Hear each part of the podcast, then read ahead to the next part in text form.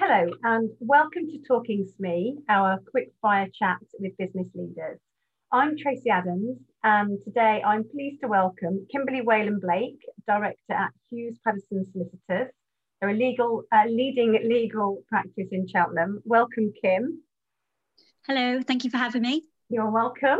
Um, so I think it's fair to say that businesses have been fully focused on dealing with COVID uh, pandemic for the past year, um, trying to work out how to run their businesses remotely, get their heads around furlough, uh, manage any additional needs of their staff.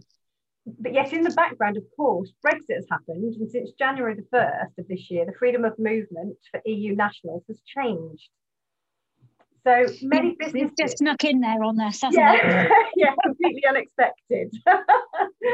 so many businesses probably haven't been in a position to recruit recently due to the pandemic. But as business picks up and recruitment increases, this may be a good time now to recap on the main points um, to be aware of when recruiting. So I'm pleased, delighted you could join us to help us with this. So should we start with our questions? Yes. Right, so let's look at our existing employees. So if a business already employs EU citizens, should they have already taken any appropriate action? Yeah, so first and foremost, you always have to look at your, your, your own house before we even get to the point of recruitment. So it is a very good starting point. Because of the pandemic, there has been a little bit of leniency there, and, and employers do have up until the end of June, so 30th of June, to make sure that any of their EU nationals have either applied for settled status um, or pre settled status. So, first and foremost, the easiest way to go about this is to just do a HR audit on your people. So, who have you got employed there? Do you have any EU nationals working for you? Any EU citizens working for you, um, or EEA or Swiss nationals working for you because it covers them as well? And and and if so, you really need to be uh, reaching out to them. Yeah. Okay. Find out how many is affected. Drop an email around. Ask them to to to to to contact a designated contact, so that because they're probably going to be worried about it themselves. Yeah. Okay. Great. And that's brilliant. Thank you. And so, in terms then, so if that's the sort of keeping your house in order. So then, keep your house in order. Yes. Yeah. So, in terms of recruiting new employees, what are the main changes to be aware of now since January the first? Yeah, so obviously from January the first, you don't because the three movement of people have now uh, has now gone with with Brexit. You don't have just the you know easier way of, of, of being able to recruit people, just as you would with you know your UK citizens. And you have to check, uh, the fundamental point is you have to check that they have a right to work here in the UK. And if they don't have a right to work here in the UK, it will be an illegal contract. And it also comes with possible ramifications for, for obviously employing somebody that, that, that doesn't have a right to work here. So First, first and foremost, if they're EU citizens uh, and they are already residing here in the UK, they have up until the 30th of June to apply for settled or pre settled status. Uh, a, a, settled status is for those that have lived here continuously for five years.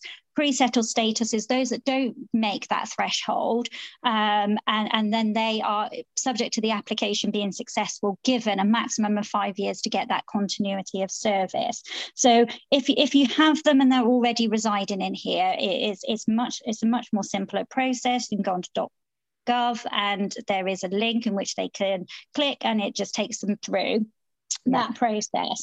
And as soon as they've got that application, so your responsibility as the employer is obviously to check the paperwork and make sure that they do have that application. You need to keep your your, your checks in place, um, and uh, uh and you're good to go. Now, for those that are not already residing here and cannot apply for settled or pre-settled status, we are back to what it was before the free movement of, uh, uh, of nationals, and, and you are really looking at recruiting them um, based on on either them having a visa, uh, mm-hmm. and there are limited visas. To be honest, most of them are related to uh, family ties, uh, where they can be supported by their family, or uh, if if it's ancestry. So, for any of our Commonwealth countries, if you had a grandparent that was a, a British citizen, you can get a visa that way. Mm. If, if they can't get a visa, then you are looking at basically sponsorship and, and a points based system. So you if you need a skilled worker yeah. it, it is possible but you would you as the employer would basically be sponsoring that. Uh, and there is a whole process with that. You you you need to obviously make sure that they fall within the definition of a skilled worker and those are people that are educated above A level positions, so it won't, won't, won't be for any of your GCSE positions.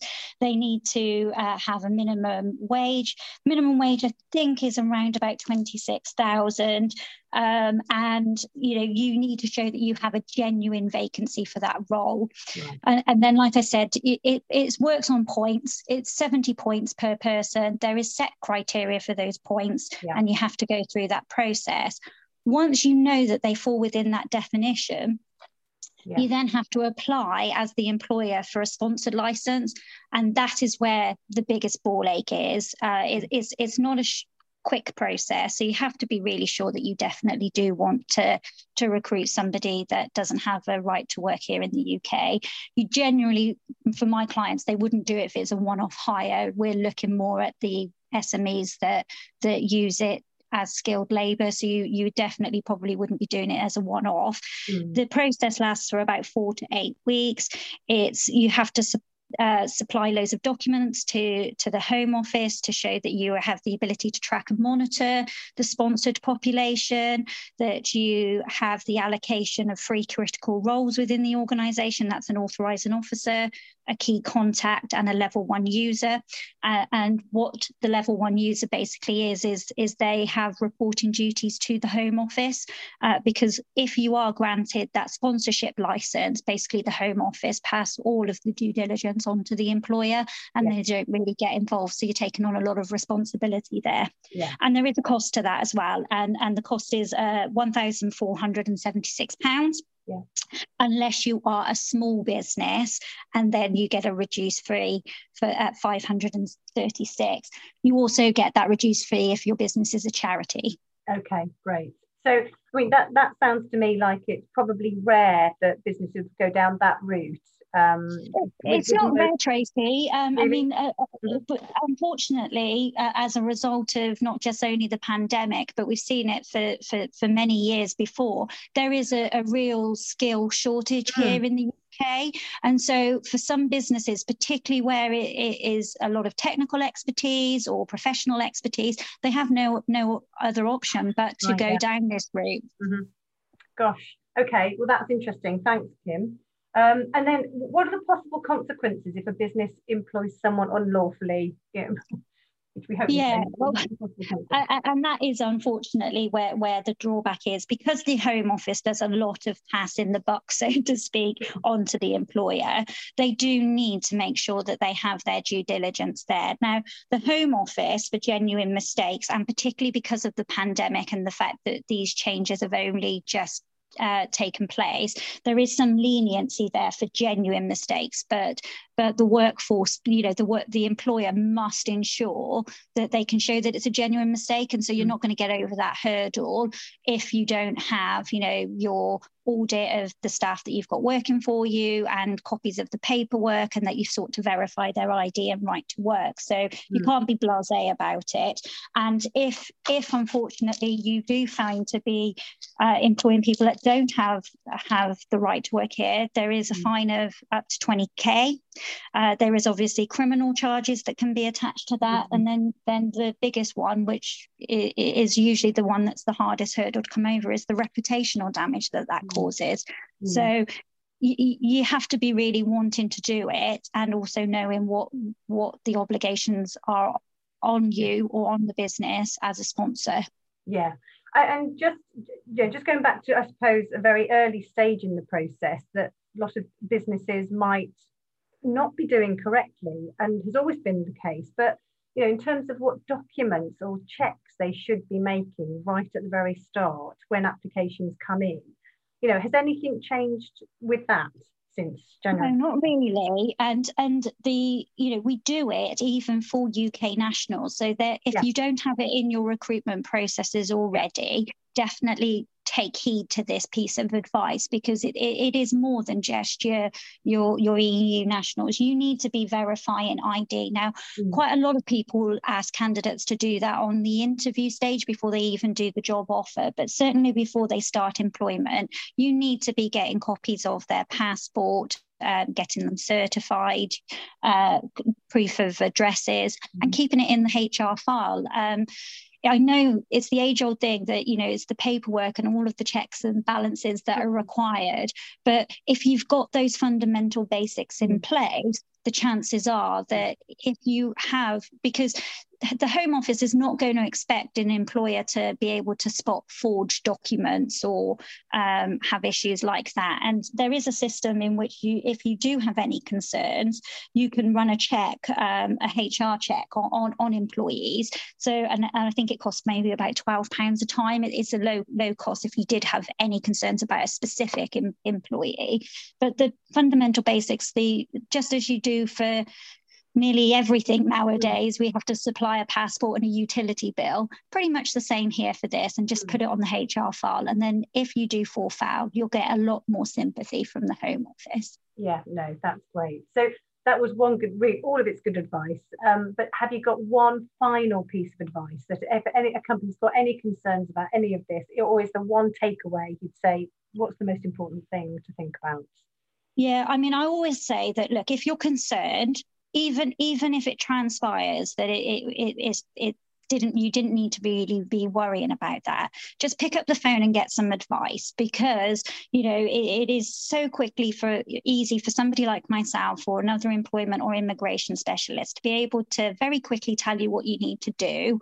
Um, or if you're worrying needlessly needlessly about something so i'd say pick up the phone just you know don't don't be scared don't be worried that somebody will think that you're silly pick up the phone and we would be able to pinpoint you in the right direction.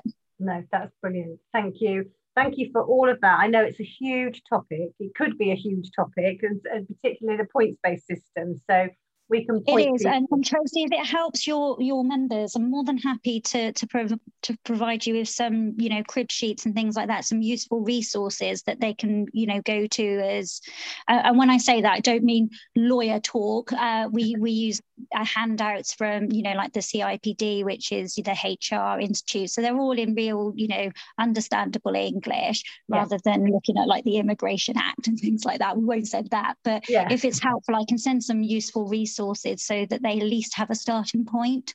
Yeah, that would be brilliant. And we can signpost that from all the communications we do around this podcast. So that's fabulous.